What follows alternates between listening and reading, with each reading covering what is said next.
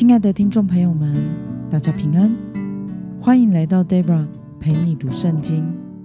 但是这集不是陪你读圣经哦，而是有事跟你说。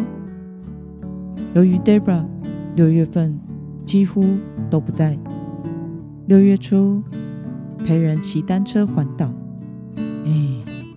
这个好像也可以出一个单元叫做 Deborah 陪你骑单车哦，因为算一算，这好像已经是 Deborah 人生第4次单车环岛了。因此6月上旬的我人都在单车上。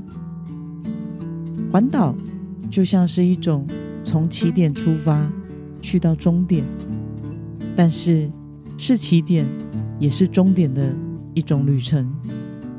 你要非常的努力，骑到了终点，其实还是回到了原点，只是绕了一圈过后，你就会变得更坚强。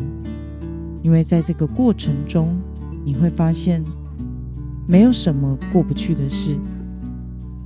再大的困难，再讨人厌的路段和坡，祷告大声呼求神，或者是大声对着空气骂2句，其实也就会过去了。而6月的下旬Deborah 就休假去了。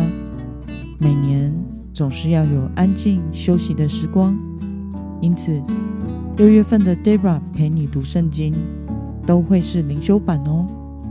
就让我们一起来默想以斯帖记吧。